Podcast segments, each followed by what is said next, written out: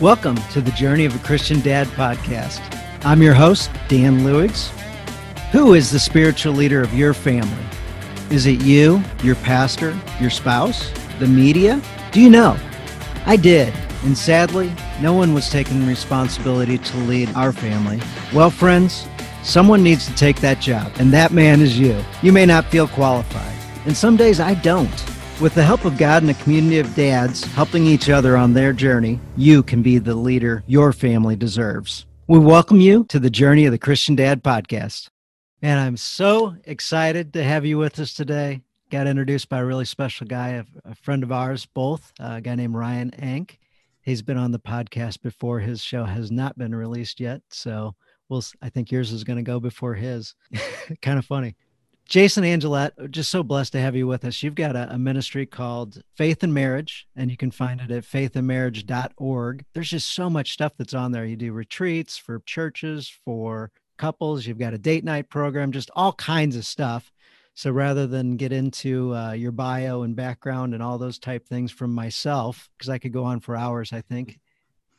I'll, I'll just let you give your version of, of whatever you think that you'd like to have people get to know you at the beginning of the podcast, and then we can move on to some other things, or or just stay and talk about that for a while.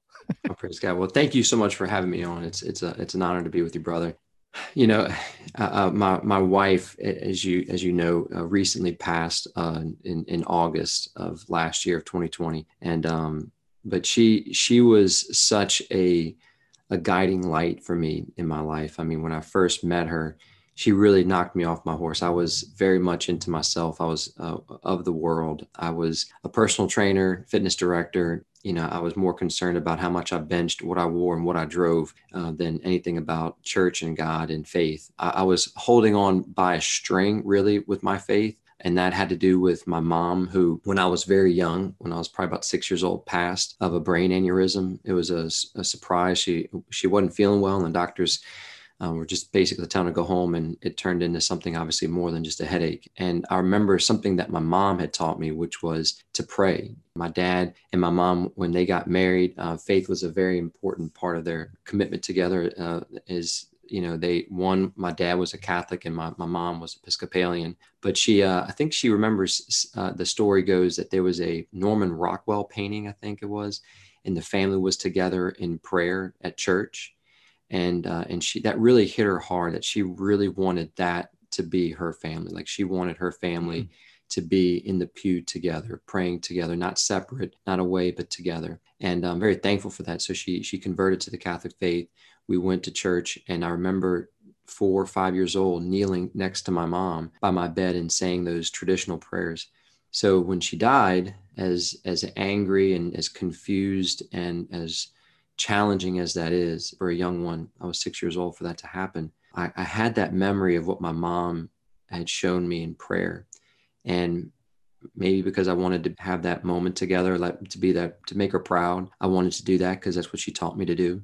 I held on to those prayers. So fast forward, grade school, high school, college, got into the wrong environment, uh, dating specifically, doing the wrong things, and and but just and confused and insecure and jealous and and all these things. This kind of foundation that just wasn't solid for me. I could feel it without reading scriptures in the, the importance of our Lord talking about a foundation. I knew that from my own experience that I need I need something solid. This is not this is not working. Everything that I'm trying to do does not seem to work and uh, but i still held on to those prayers. And uh, one of my prayers to god even though how far away i was in my actions i remember asking god show me lead me guide me teach me help me. And then this one day i'm in the gym and this beautiful woman walks in my my future wife. I kind of thought that at the time. I was like oh my goodness. Like she just walked in and her her hair her eyes her smile lighting up the place. I was like all right. She she got on the treadmill and i thought to myself i need to know that she knows how to work that treadmill. I mean, it's my job, right? So it was purely professional, right? So I walk up and I'm like, "How you doing?" I'm Jason Angelette.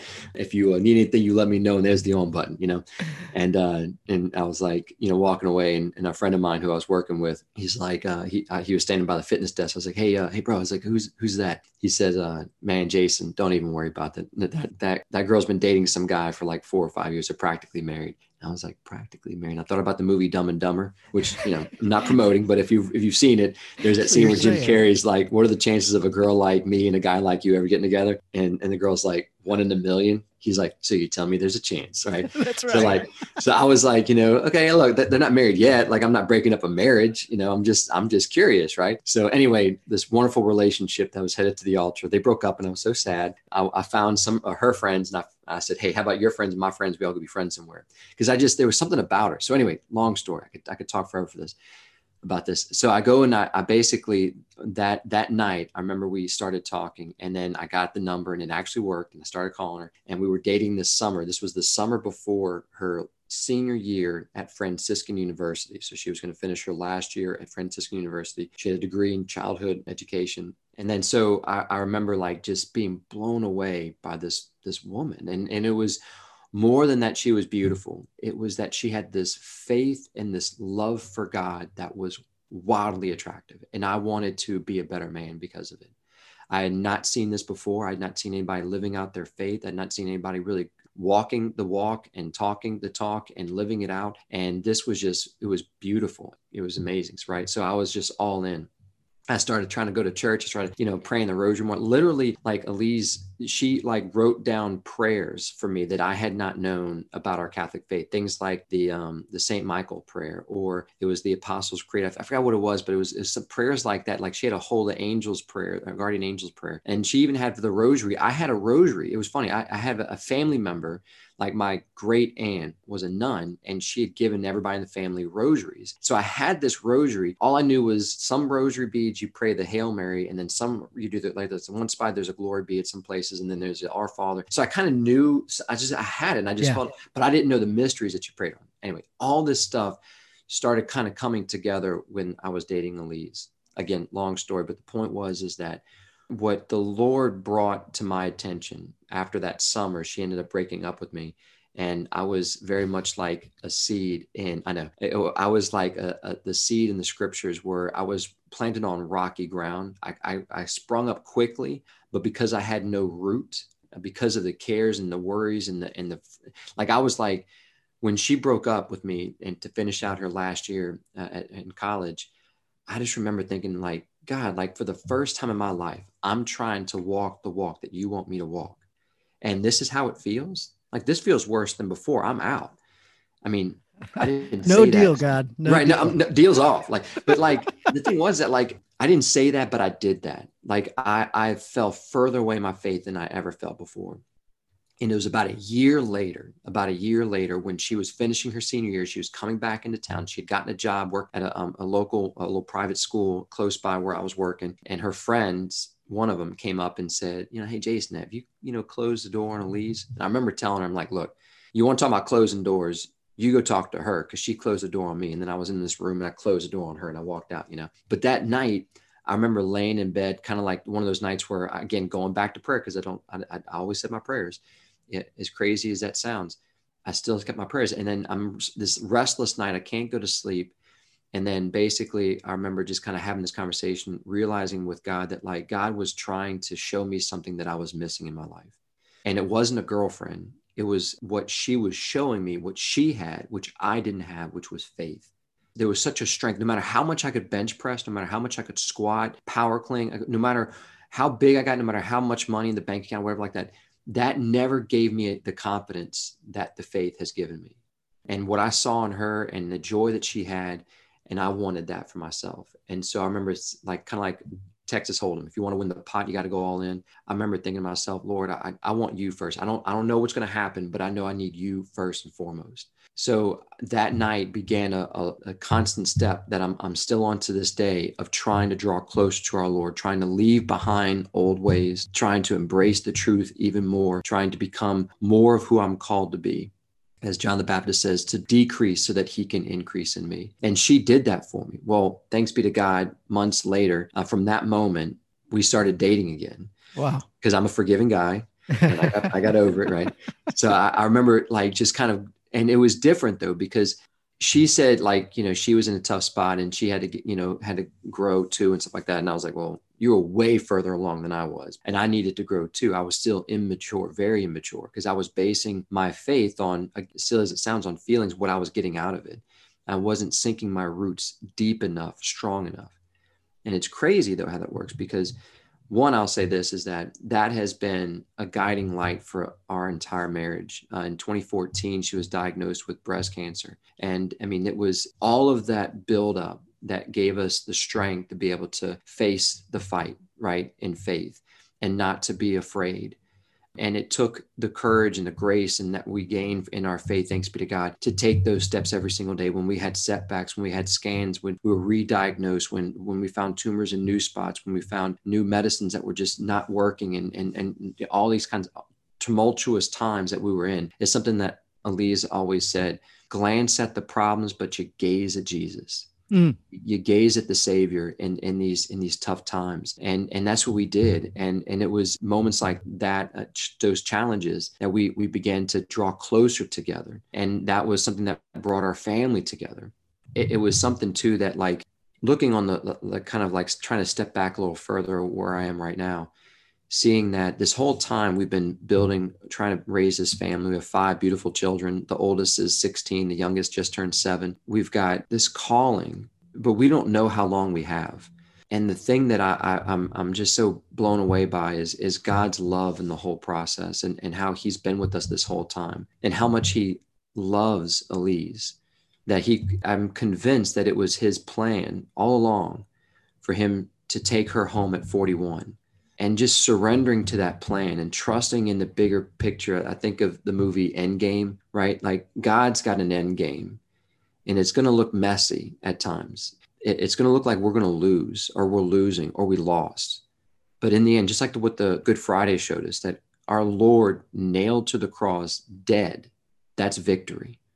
Hmm. That, that victory that we just waited just a few more days, like he said he would, he would rise from the dead and death would no longer have its sting. Where, O death, is your victory? Where, O death, is your sting? And so this is where we need to have the gift of hope that in these challenging times, and it reminds me almost like as we're talking about this, like when Elise broke up with me, right? when when she broke up with me, I had a a very weak faith. It was not rooted strong. It was more in myself and what I was getting out of it. But what this whole journey has helped me to do is to try to go deeper with my roots into that foundation to allow Christ to really nourish me, my family, that when this day would come, that I would have what it takes to be able to stand back up and to take the next step and to take one day at a time.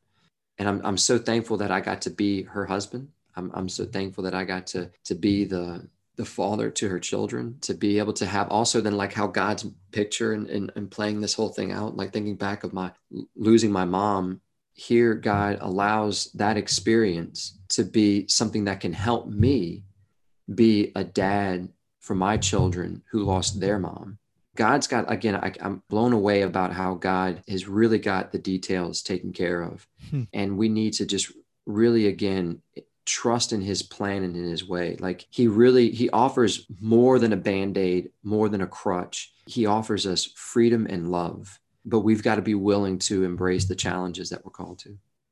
Wow. I skipped over the part with the five kids. Yeah.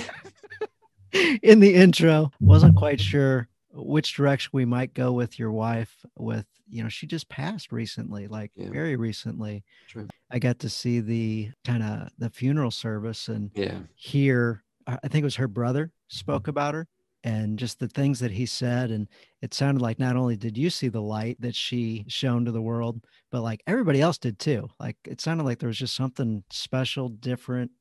Everybody could just recognize it instantly that, that she had it uh, no praise god. I, I remember so the the the day before her funeral we had a little service and uh, this is during covid time right?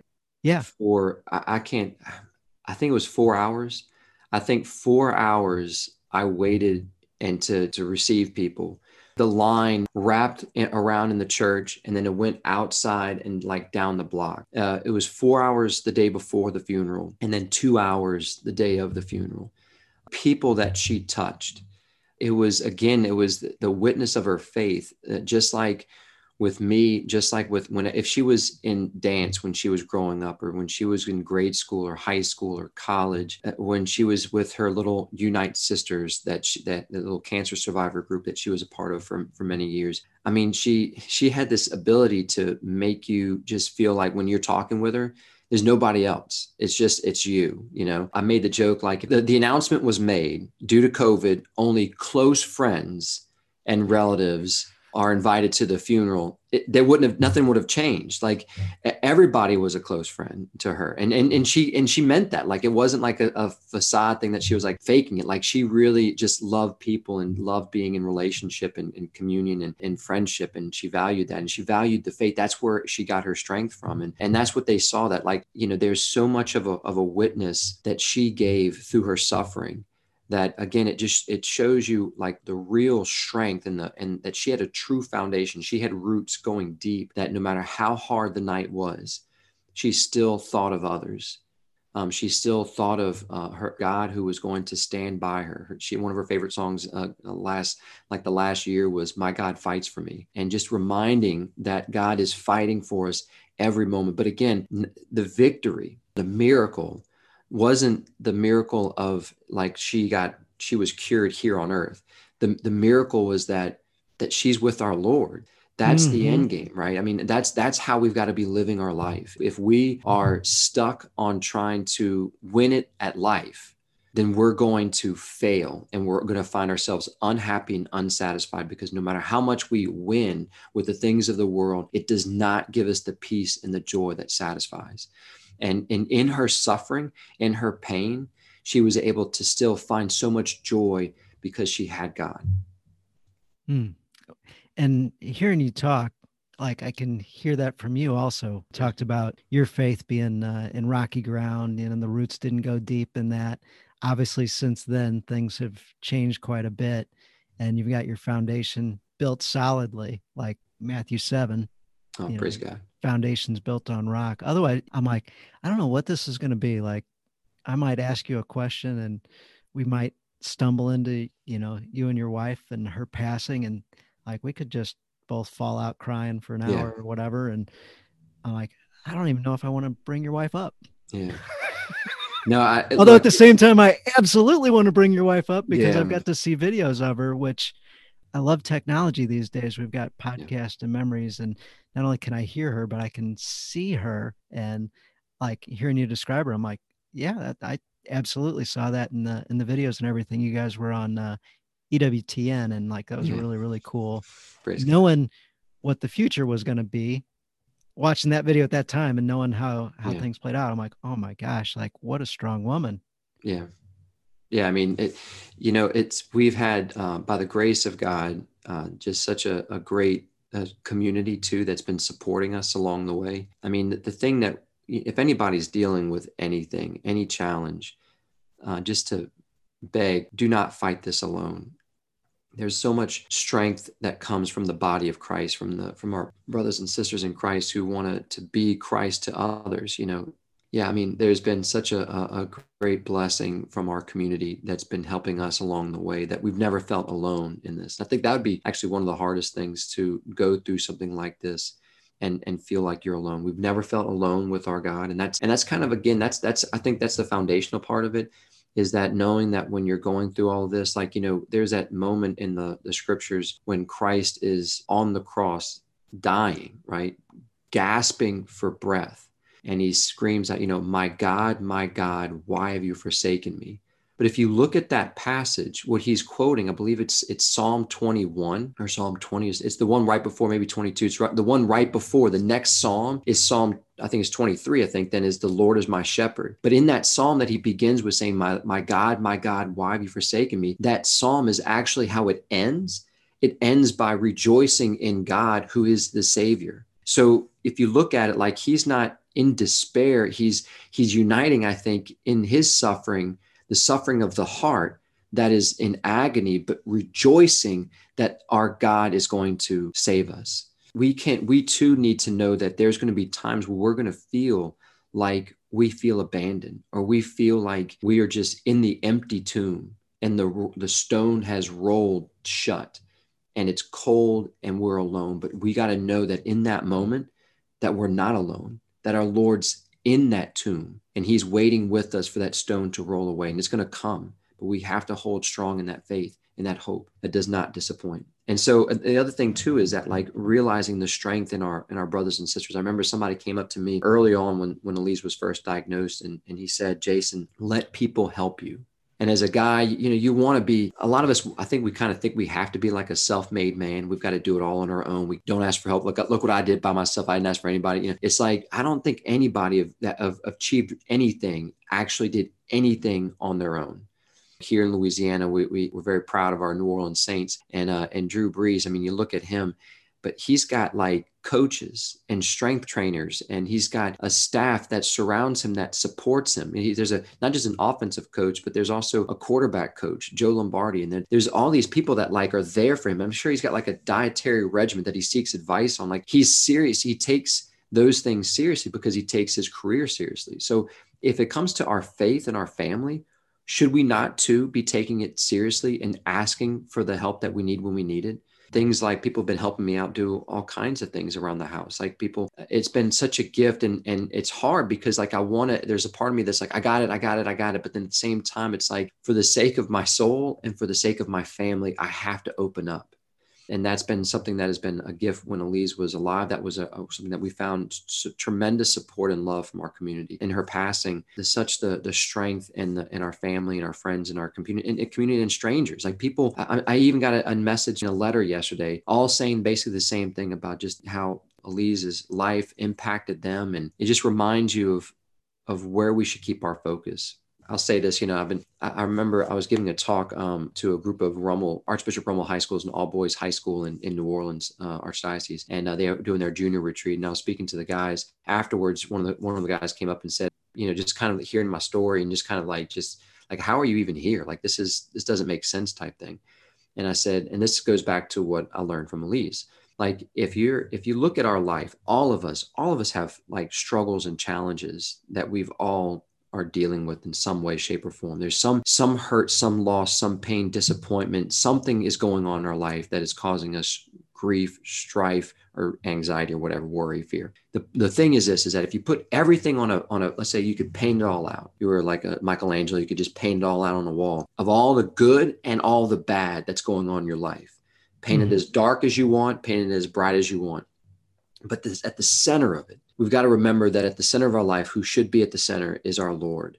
And no matter how beautiful and bright those memories are of the things that have passed, no matter how dark and despairing those, those challenges that we may be suffering right now with, if we keep our eyes on Christ, then we can walk on water. That we will not fall victim of being raptured in, in either one of those things because it's not about the good times, although we, we hope that they're always going to be there. And it's not about the bad times. It's about being able to be faithful in whatever time. And when we do that, that can then sanctify those moments, that the good times become better and the difficult times become this uniting our sufferings to the Lord. St. Paul said, I make up for what is lacking in Christ's affliction. Well, what is Christ lacking? Nothing, right? Except your participation, my participation, our participation, our yes. That's why free will is so important and so powerful. Your yes, just like Our Lady, her, her yes brought Christ into the world. Your mm-hmm. yes can, in a unique, unrepeatable way, bring Christ's light into the world through your life. And so, as and St. Paul later said in Galatians, I live now, not I, but Christ Jesus lives in me. Like we need to be this image of this light of Christ that we need to shine bright for all to see. And no matter what time, in the good times and in the bad times, so that we can make it to the time that we're called to, which is no or time is past into all eternity with our Lord. Mm, that's awesome. Oh, for some reason, I'm thinking about there's a guy named Jeff Struecker. He was uh, Black Hawk Down, and they go in, and he's like, "Oh my gosh, this is a total ambush, and we're all going to die. Like yeah. this is it." and uh, somehow they make it out. One of the guys died. They're cleaning up the Humvee. Guy comes over and he's like, "All right." Second helicopter went down. He's like, "Why are you telling me?" And like, I don't know anything about this. And like, you guys are going back in there. You're like, "No, we're not." Yeah. no, we're not. We're not going back into that. And uh, some like specialist, some low ranking guy comes up and he's like, "Hey, man, uh, you guys are going back in and everything. What I'd recommend." Uh, let's get this thing washed up because there's blood yeah. everywhere. Like your guys aren't going to perform very well. He's like, oh, geez. Yeah. Comes out of that and he's like, man, God was with us that whole time. Yeah. And he had a line of people lining up and like, what was that on the radio? The first time you were in, you were all whatever. The second time you were in, communicating on the radio, everything was cool, calm, like no, like all in for you. And he's like, you know, God spoke to me, said, I got you. And yeah. whatever happens, you're either going to live or die. And if you die, you'll be up. if yeah. you live, you know, you'll be around to tell a story. And he's like, yeah, he had an hour, two hours of people just lining up, but they wanted to hear from him based mm. on his radio communication.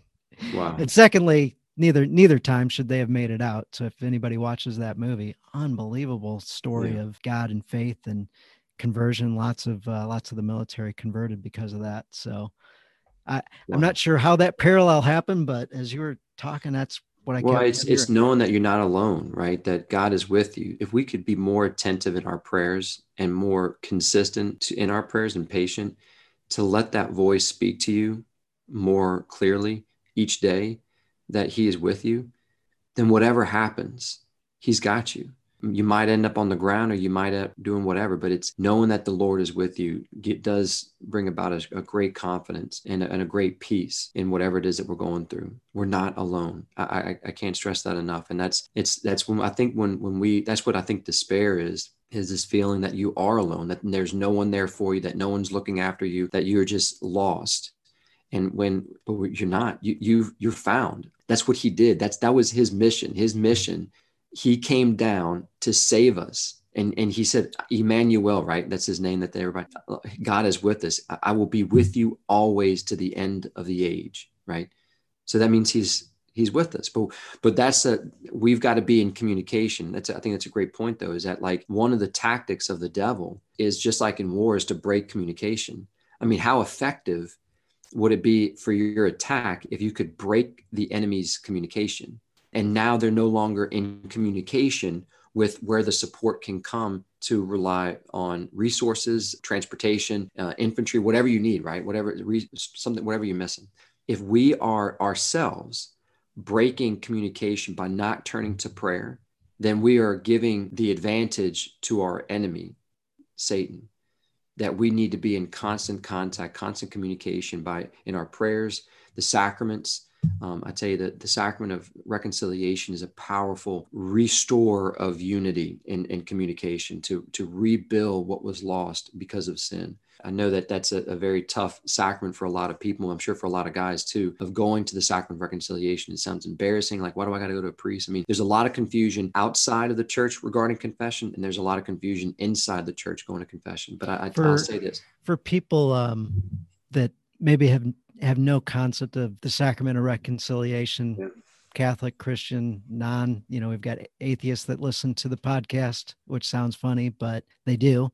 That's um, awesome. Tell us just a little bit more expand yeah, no, just a bit. thank you i appreciate that. I, you know I, I, remember i was on a, a, plane one time and i was flying back home and uh, i was sitting next to this couple. It was a this jehovah's witness couple and we were having a, a just a conversation on faith. It, it, wasn't like this attacking tense moment. It was just we're just having this conversation. yeah just going back and forth. It was good going back and forth. Well i'm on the aisle seat and the wife i think was sitting in the middle and or the husband was and then the, the wife was sitting in the, on the window seat. But anyway i'm on the aisle and then the aisle seat next to me you know those on those planes, like the aisles are very small. Yeah. Right? There's the aisle seat. There's a lady sitting next to me, and she's like leaning.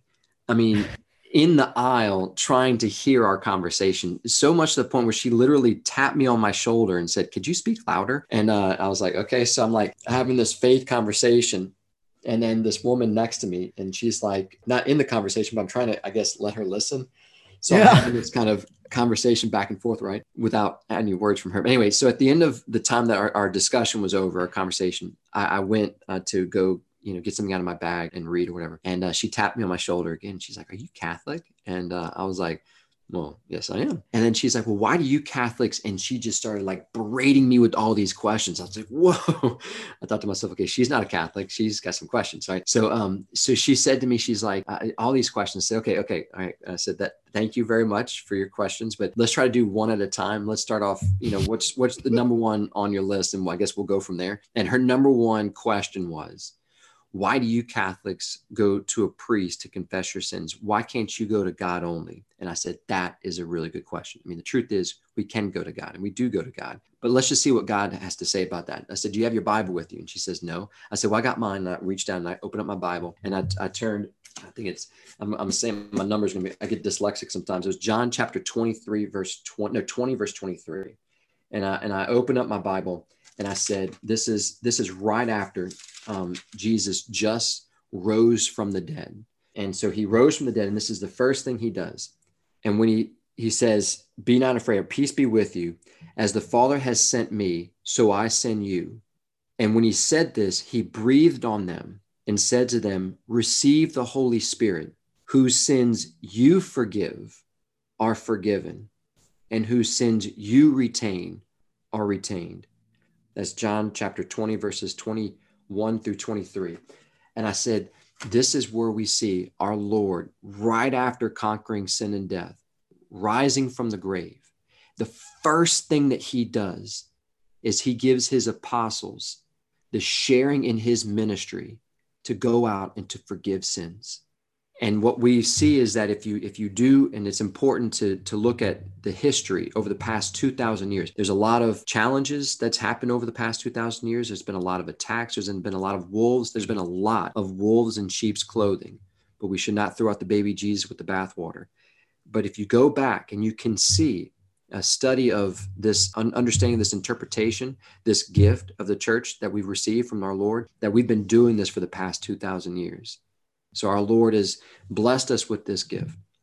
And so I would I just want to encourage everybody if you if, if you're struggling with this, I totally understand and I totally get it. And I would encourage there's a book by Scott Hahn called uh, Lord Have Mercy, and this is written from a former Protestant, a very active Protestant who is a minister, I believe, at his church, very adamant against the Catholic faith had this amazing conversion uh, to the faith and is probably one of the best defenders of the faith of, of our day. And he wrote a book uh, helping us to look at the Old Testament kind of roots leading us into the sacrament of reconciliation that we uh, celebrate today. So, even going further back to the Old Testament, looking at how we received mercy and forgiveness, and then looking at what our Lord brought to the table and what we, he's changed, what he's did in, in, the church today. So that's a, that would be one thing as far as like educational purposes. You can do obviously a little Google search history on the church history understanding of, of the Catholic faith of uh, on confession, but to be open to those graces because whenever we go to confession, we are restoring that relationship with our, with our Lord, and by also going to the church,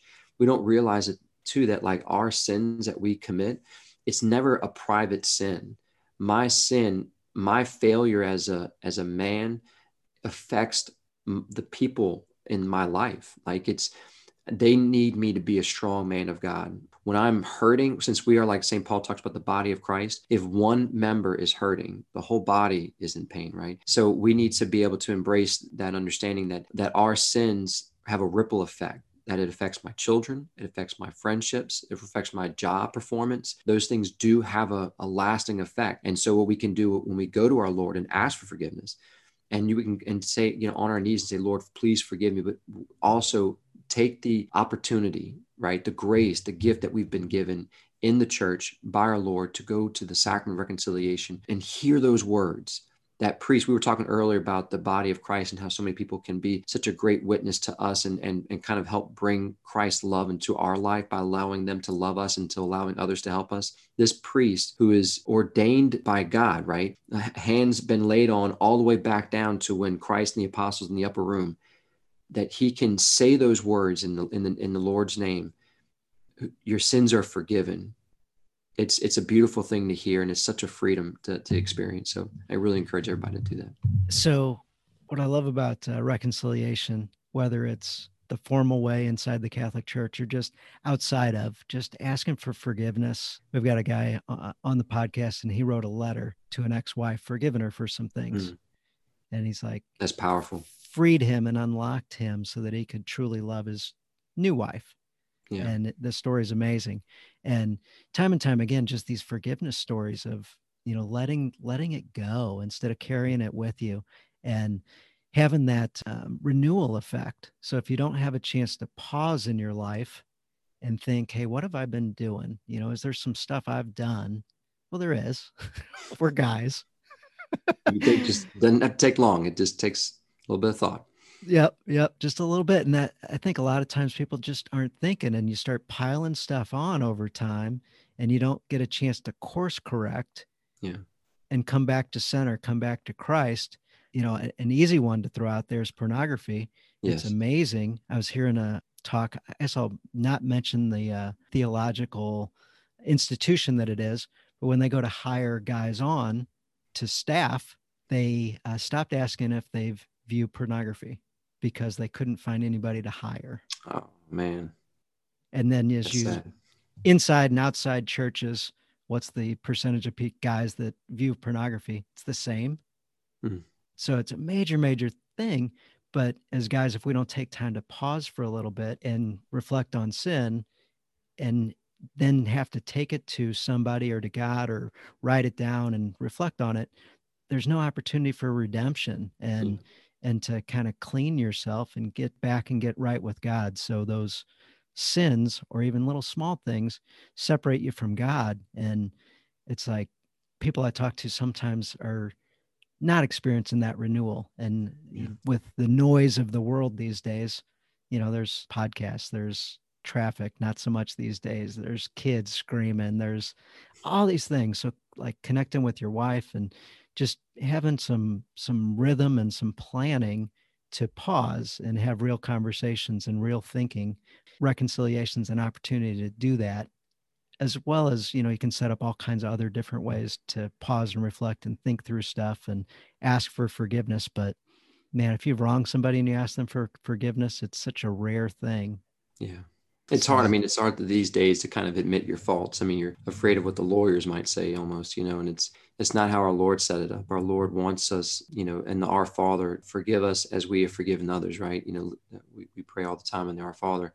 Like we we've got to be able to let go of those sins uh, those offenses that others have have done to us. I remember hearing one time someone say that you know when unforgiveness or like trying to like holding a grudge is like you holding your breath hoping that the other person pat, passes out but you yes. end up be the, being the one that suffers damage right and so it's a freedom when you can in christ i think that's the thing too is that like some no matter uh, whatever the, the pain is, I'm sure there's a lot of, we can come up with all kinds of different scenarios of, of just very challenging things that we would be hard to one person to forgive. But in the Lord, like don't, don't look at your strength.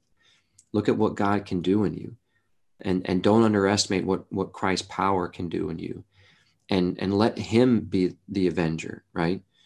and let your prayers go to that person. Our Lord talked about praying for those who uh, your enemy and praying for those who persecute you. You know, there's great strength in that because you you allow love to enter into your heart. Love is what we need. And, and so there's yeah unforgiveness you know to really encourage that step towards forgiveness and, and asking god for the grace. Like you know we're starting this new year and people i'm sure have been on on new year's resolutions right now. But i think the goal really is is to think about not just like making these commitments on your own but you know pick myself up by my bootstraps. I'm a self-made man. I'm gonna make this happen. Like really like god i need you I need your help with this. I need your help forgiving. I need your help loving. I need your help to go back to church. I need your help to go to confession. I need your help to pray daily. I need your help to pray with my spouse, to pray with my kids. Like, don't just think that I'm just going to do it and white knuckle it. Like, ask God for the grace on your knees. And also, too, to ask another brother in Christ to stand with you. I think that's another uh, thing that the Satan that Satan wants to do is divide us uh, in this these relationships of having good brothers in your life that you can call on, that you can talk to, that can inspire you, and that you can inspire. We need to be in that environment. I remember hearing somebody, I think it was the kids were showing me this video that they were watching this YouTube or whatever like that, and uh, and the guy was reflecting on like his success, and he was saying, my dad said, if you something like if you had like if you're four friends with a slob, prepare to be the fifth slob in that friendship, you know, kind of something like that. Yeah, yeah, yeah, absolutely. Yeah, and, and, and you're the, the average of the five friends that you have. Yeah, yeah. I mean, like you, you've got to be you surround yourself with good people. If you've got friends that are bashing their wives, they're talking bad about their children, that that don't believe in God, you know keep them at an arm's length and and find somebody else to bring in as a close friend and a confidant somebody that you can talk to about this you talked about like pornography uh, pornography is another one of these crippling things that of the devil that wants to emasculate us, that rob us of our masculinity. It's a counterfeit that causes great destruction. And it and here's the thing is there's true freedom from it. That whatever it is that we struggle with in this life, God is bigger. And we we we have to kind of like before we take an, our step into trying to overcome something, we got to realize is God bigger than that? Is God bigger than my pain? Is God bigger than my problem? Is God bigger than my anger? Is God bigger than my unforgiveness? if we said yes to any of those, we basically made ourselves bigger than God. Mm-hmm. That's, a, that's, a, bad place to be. So it, we've got to put in perspective that whatever our challenge is, whatever our struggle is, whatever is the, the battle that we're fighting these days, we've got to be able to trust in our God. Again, as you were saying with that Black Hawk story, that our God is with us, that He's not abandoning us, that He's going to stand and fight with us. Mm, yeah, so I think that's a great point. You talked about uh, despair's feeling lost and alone, and we keep going back to the theme of reaching out to somebody. So if we've yeah. got wise counsel around us, yes. One of the guys in our uh, Facebook group, our private Facebook group, he asked if me and my wife didn't have great examples from our parents. Yeah. How can we have a great marriage? And that was the first thing I thought of was finding something that you can go after. Be great if it was a couple that you know that you could start asking them questions hey you know what does this look like what does that look like you know give me a first step or tell me what a date night looks like or just anything oh you guys do that huh? Yeah. And start yeah. start that way. And then a different way is to go grab a book. Go grab you know somebody that you can connect with and grab a podcast. Grab start seeking out that material one of my buddies was stood up at a meeting and he's like, "So I've been mentored by John Maxwell for five years." And the whole meeting was like, "No way! Like the John Maxwell?" Yeah. Yep. I've been listening, you know, to audio stuff from him and also reading his books every day of my life for the last five years. Yes. Right. John doesn't know that he's been yeah. mentoring me for five right. years, but like, so there's all kinds of different ways, and not to fall to the, but that's not where my past came from. Yeah. You know there are some possibilities there. And I know you've got some other things that people can do, that couples can do to work towards that enriched marriage. I like that term, by the way. Yeah. I mean, that's the thing, right? Is that it, it really, our past, it does, there's a lot that's happened, obviously in everybody's past. We've all got a past, but there's, there's a future, right? A future in our faith and our love for God and our future in our God. And, and that's something that, you know, like you said, like there's, my uh, uh, so Elise's mom and dad they they divorced when she was real little. And and part of like her faith conversion happened because of that divorce. Um, the family ended up going on a pilgrimage you know and faith became a new thing for them than before. I mean before it was you know making it to mass hopefully before the gospel leaving right after communion Mm-hmm. You know, and that was that was pretty much how they lived their faith out. But then when the tragedy of the divorce happened, they they really turned to their faith. Uh, for me, you know, I, I my dad, my mom uh, passed, and my mom passed, and my dad remarried, and, and then and my stepmom actually passed too. Um, wow. And so it's you know I, I, have i have good memories of things that i saw and, and, that worked and and but there's you know we needed so my point is is that just because we don't have maybe the the the best background of seeing what a a strong faith filled family looks like there are, like you said, people out there that we can turn to. And so we, Elise and I, we we turned to, we found a, a, couple that was like our mentor couple for us that we would go to and we would talk to. We would say, like, how did y'all do this? Like, and, and it was tough because I had to kind of, I remember this last time that we talked together, it was things that I needed to deal with. And it became like this kind of almost like this moment where I'm, I'm hearing all this great advice given to me. Of course, Elise didn't need anything, help with anything. Right, right. So, um, but anyway, it was just a, a humble, you know, a humble heart is important in all this. But but anyway, so yeah, uh, so it's it finding out those resources and and surrounding yourself with these types of, of materials uh, uh, can really be such a gift for your faith. There's a great couple that I'm friends with, Greg and Julie Alexander. They have um, the Alexander House. It's in, in San Antonio. They have a great book called Marriage 911, and it's a great book that couples, even if you're not on the brink of divorce or you know right. whatever, but it's just a great book to read of a, a couple who both were going in their separate directions with the ways of the world had two children, all this money, but then found themselves both in, in adulterous relationships and needing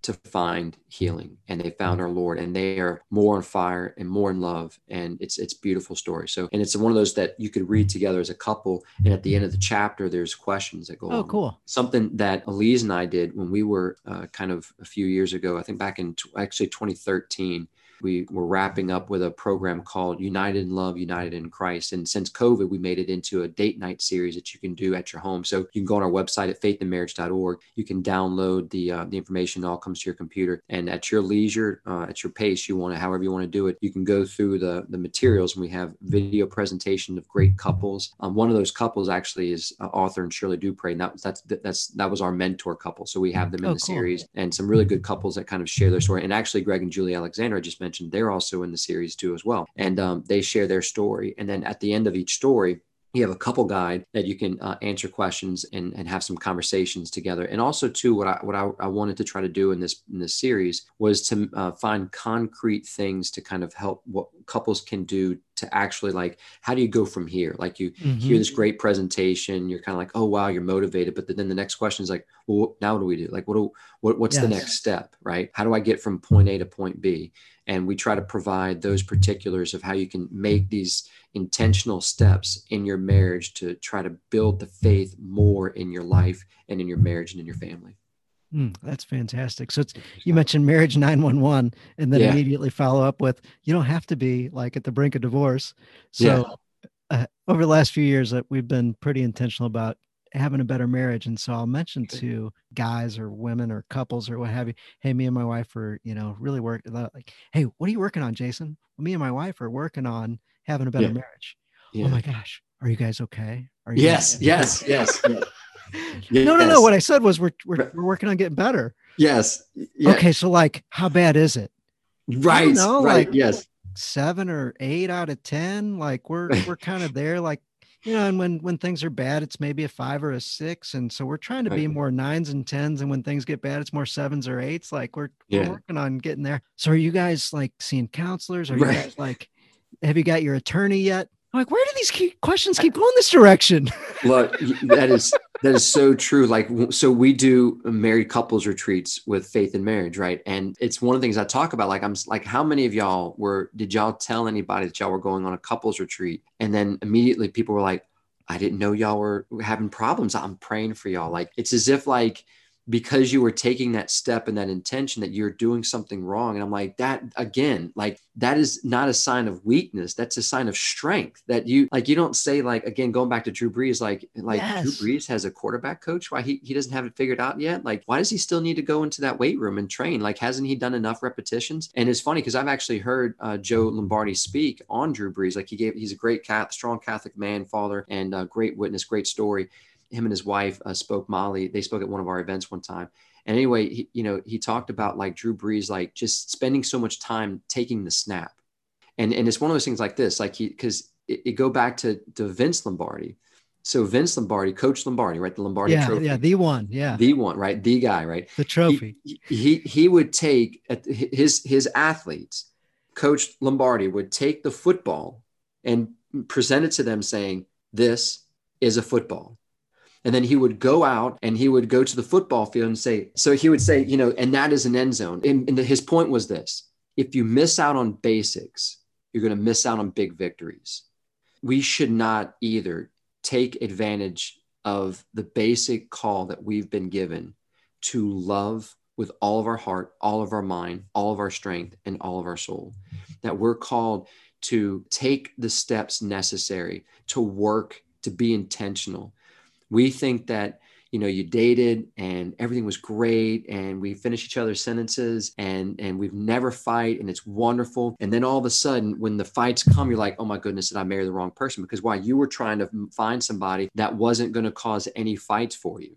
But the truth of the matter is is that there will be challenges, but those challenges are not signs of failure. Those challenges are signs that new growth is about to happen. Like labor pains in a pregnancy, the labor pains do not in- indicate that something wrong is happening. The labor pains indicate that new life is about to take place. What I wish all couples would consider is that whenever they're going through challenges, that to consider the fact that that challenge is a reminder to them that they're still not perfect and that new life and a deepening in their love is about to happen, but they cannot get off the cross.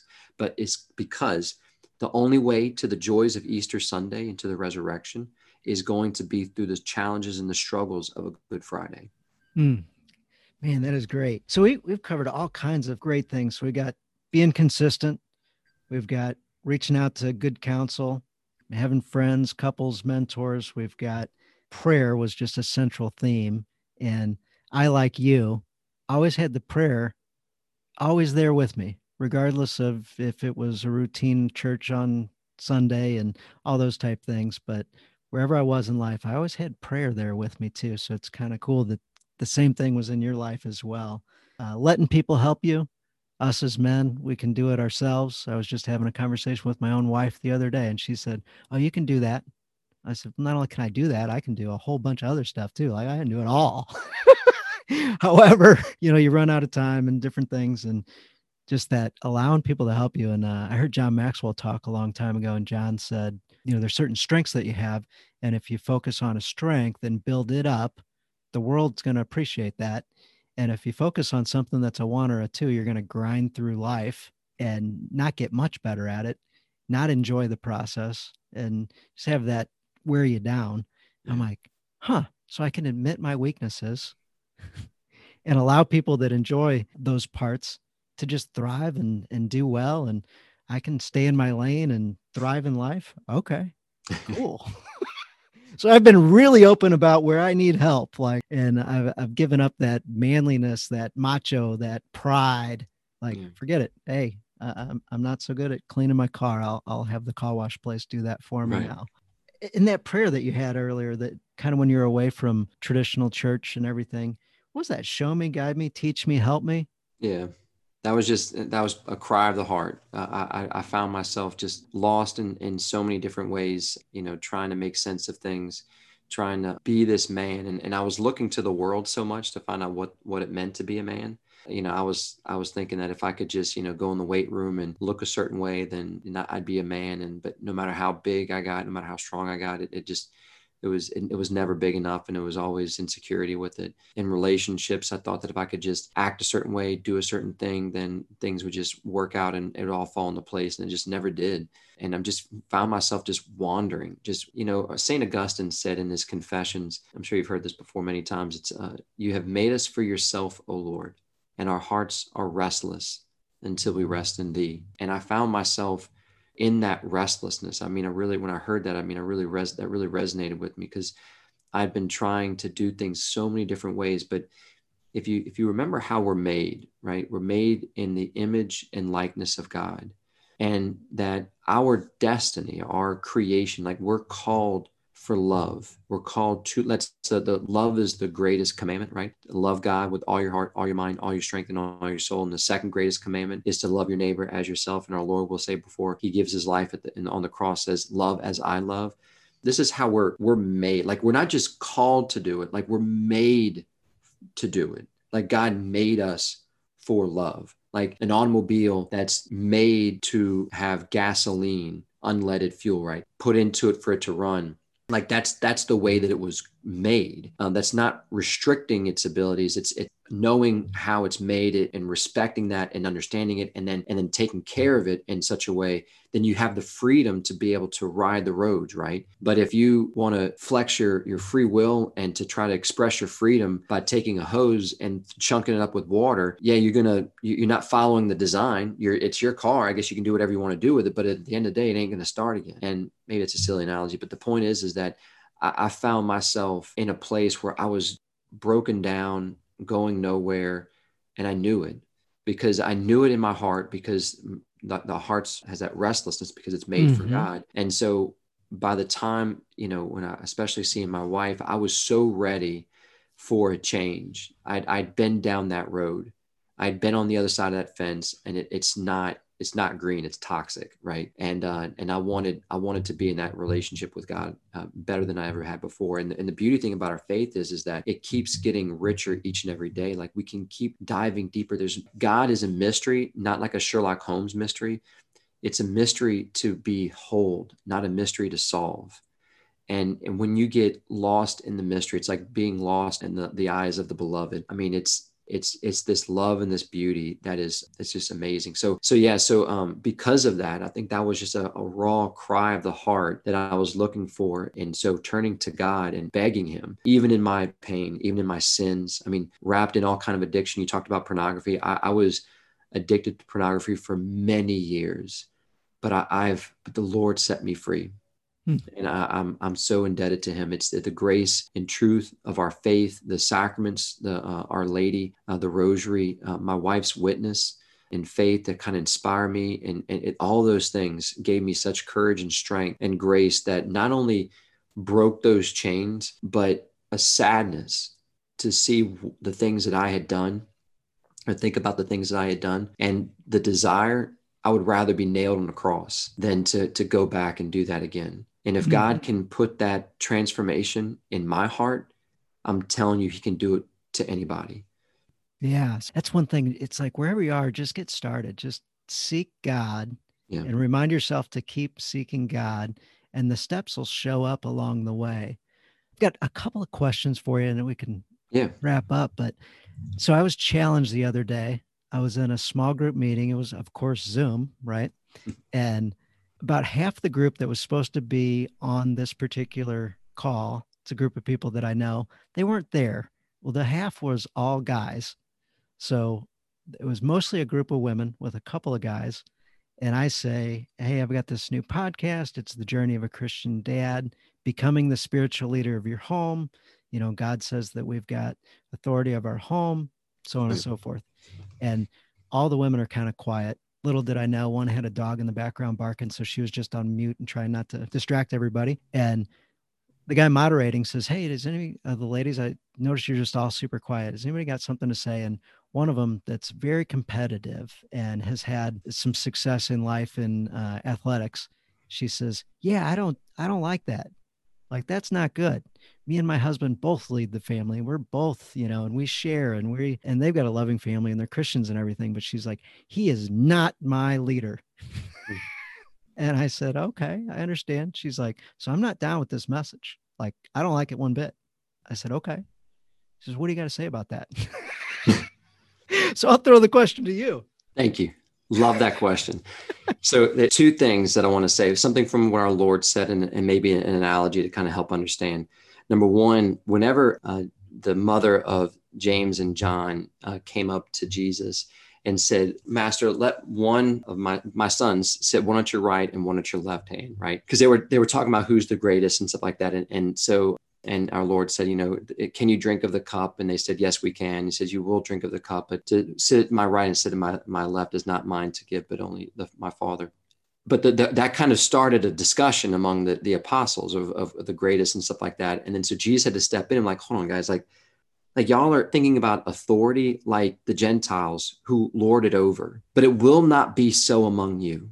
Right. Our Lord Himself said, I have come not to be served, but to serve and to offer my life as a ransom for many. If we want to be first of all, then we must be the servant of all. So in the paradigm, I remember a great uh, presenter that, I, that I've learned uh, so much from, Christopher West, um, mentor. Uh, he's a great guy. Uh, his faith, his family, his his witness, his work that he does. Christopher West is incredible. He talked about like you know, it's not Edith, get me a beer, right? Right. Uh, you know, it's this. That's not the authority properly understood in marriage and one of the things that we, he talked about too is look at St. Paul. When St. Paul says in Ephesians chapter 5, wives be subordinate to your husbands, right? As to the Lord. Well, first, if you go back to the beginning of the chapter, he actually St. Paul kind of mentions and says the both should be reverence to one another, right? So, but we miss that part and we just go, we zero in on, on that one line that says, wives be subordinate to your husbands or submissive and so this is so what he says is this. He's like, think about it like this. Husbands, if if your wife is supposed to be under your mission, what is your mission? Well, St. Paul says it in the next line. Husbands, love your wives as Christ loved the church. So when we talk about wives following the lead of their husband, the lead of the husband should be the imitation of Christ Jesus. That is the headship and the leadership that the husband has in the home. He is supposed to lead his family as Christ loved the church and laid down his life for his bride. And that I think women will get behind. Because basically, what St. Paul is saying husbands, love your wives as Christ loved the church, lay down your life. Put away your selfishness, put away your video games, put away your, whatever it is that's distracting you and taking away you from being the man that I'm calling you to be. Wives, let your husbands love you. Trust them, build them up, give them that courageous love that's going to inspire his heart to take the step he needs to to lead in love.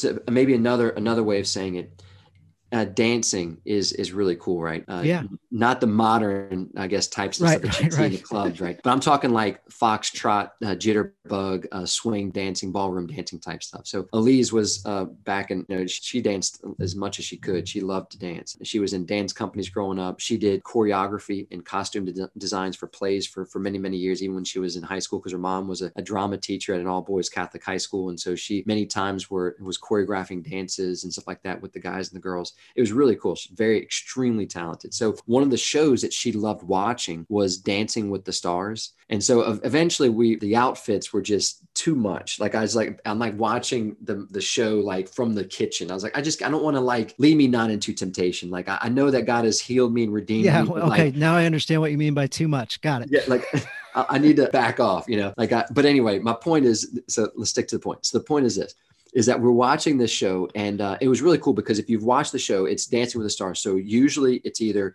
there's a star and then there's a there's an expert right so you have either there's a the male star the famous person a movie or sitcom or uh, maybe dancer singer no singer whatever and then you have the uh, person who's the perform the um, the expert in the dance uh, choreography and stuff like that, or vice versa. So it could be a man as a star or the woman's the star, but they're paired with an expert. Okay, so I remember watching the show one time, and there was this woman who was the star. I don't remember her name, but I remember she was kind of struggling at when she first started dancing. She wasn't raised like a dancer, so she didn't have this kind of background, I guess, with that maybe some of the other people did. But so she's out there dancing, and, and the crowd's loving her, and she's she's doing great. But as the show is moving forward, she's she's really trying hard to be this great dancer. Well, this one episode, she does the dance, her, her performance, and the judges uh, standing ovation, the crowd, everybody gives her all tens 10, 10, 10. She got mm. perfect score, right? And she's so happy she's backstage, right? And they got the camera right on her. And the first words out of her mouth were, I just trusted him. I just trusted him. So if you understand what dance is, so maybe this led with this. In a dance, when the man leads, he's not showing himself off. He's not supposed to. That's why he's he's wearing all black most of the time because he's not supposed to bling. He's not supposed to sparkle. That's the woman. She's beautiful. He's not. Yeah. He's supposed to kind of like fade into the background and he's all about her. His attention, his focus, and his love is raptured. He's captured by his beloved and he's just all in. And sometimes the guys who were kind of like all about themselves he, they would like kind of cheat out to the audience and kind of give the winks and stuff like that to the and and the, the judges hated it. They're like where were you? You had this beautiful person right in front of you and you're off looking at the stars. Like what's going you had a star right in front of you you know? And so it was an important point to say that the guy the, the who's supposed to be leading this is out of step. And then the woman she follows she follows the choreography. But as I heard it said before, Ginger Rogers did everything that Fred Astaire did, but in high heels and backwards. So who's the better dancer? Right. so the women, they don't have like this, they're not rag dolls being tossed about. They're in this dance. And when she is allowing herself to be led, right, in love, why she trusts him that she's going to be taken care of. And it's not about it like this strength and weakness and competitiveness. This is about love. This is where the analogy of sports break down because it, it's not a game. And so when when the the man truly takes on his role in the dance and the woman embraces this trust and follows, she shows off the dance. He shows off the woman and she shows off the dance. And it's beautiful. If we want our marriage to enter into divine choreography, right? Then we need to understand that the men, they take their lead from our Lord, and women follow the lead as the church. That's the relationship. The, the relationship of husband and wife is the model that Christ set up with husband, Christ, and bride, church. What needs to happen in a strong marriage is that the, the marriage needs to image that love, the love of Christ and his church. That's what a marriage is supposed to image. And when that when the marriage images that love, because it's supposed to, it's made for that. Like when St. John Paul II talked about, like, you know, Adam isn't it made in the image likeness of God, and Eve isn't made in the image likeness of God. But he talks about their communion is made in the image and likeness of a God who is perfect, Father, Son, Holy Spirit, communion of person in this divine dance. If we want to participate and share in that dance, then we've got to learn our choreography from the divine choreographer who calls us to a supernatural type of love, a love that is not just like we're not a two headed monster. We have a one head and we have one body. Mm, that's fantastic. What a great analogy. Praise God. And I I did use that, so I did something okay. I did use husbands are supposed to love their wives like Christ loves the church, and you know Christ ended up crucified. You know he was willing yeah. to die for the world. So at that point, the the lady says, "Huh, well, that doesn't sound as I might yeah. be interested in learning a little bit more about this." Yeah. And the other lady, she comes off mute. She's like, "Sorry, the dogs. I couldn't talk." Anyway, I'm down. I'm in. I was in before and I just couldn't say it. And if my husband could lead in certain ways and take some responsibility and burden off me, and if he led like that, yeah. I was in at the beginning, but after hearing that, like I'm like, sign me up. I'm like, well, you're not a dad. You know, so I'm not signing to, you up, but that's that's so true. Like my, my friend Greg and Julie Alexander, when because they were both very strong-willed couple uh, uh, individuals, and so one of the things was that he talked about his, you know, the, in their their career, they were being they were very successful, making a lot of money, and one of the things was is that when they started coming to their faith, and Greg started taking on this particular headship that we're talking about, like Julie talks about like like I never saw him look so handsome before. Like mm. I forgot how she said it, but it was something along the lines of like she was just blown away by the type of man he was becoming because he was the man of the world. He was a man that was uh, you know fixed on himself and all this stuff like that. But it was it, you got to hear from them. But it was it was it was basically this beautiful walk where the two of them, you know, were trying to follow this choreography, like we're saying, and from her mouth, from someone who was you know, away from the faith and all that, saw her man take this leadership role and she was captured, captivated by it. Mm. And that's so true. I've found that in my own marriage. The more I've stepped into the spiritual leadership, the more my marriage has blossomed and thrived and grown. And uh, it's just been wonderful. So, Praise God.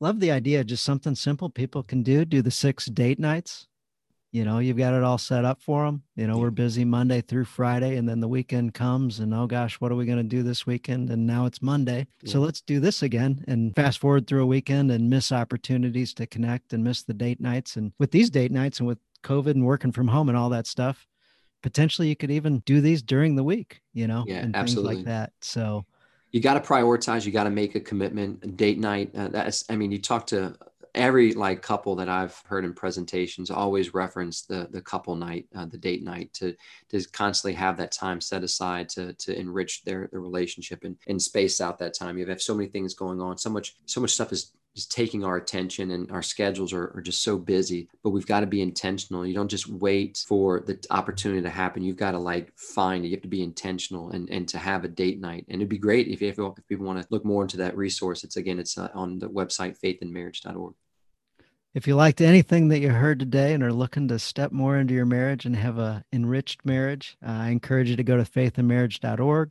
Also check out uh, Jason's podcast. He's uh, got quite a few of them out there. I think over a hundred, and they're little short ones, six, seven, eight minutes long. So they're fantastic. Just little clips of different things. I've enjoyed them a ton.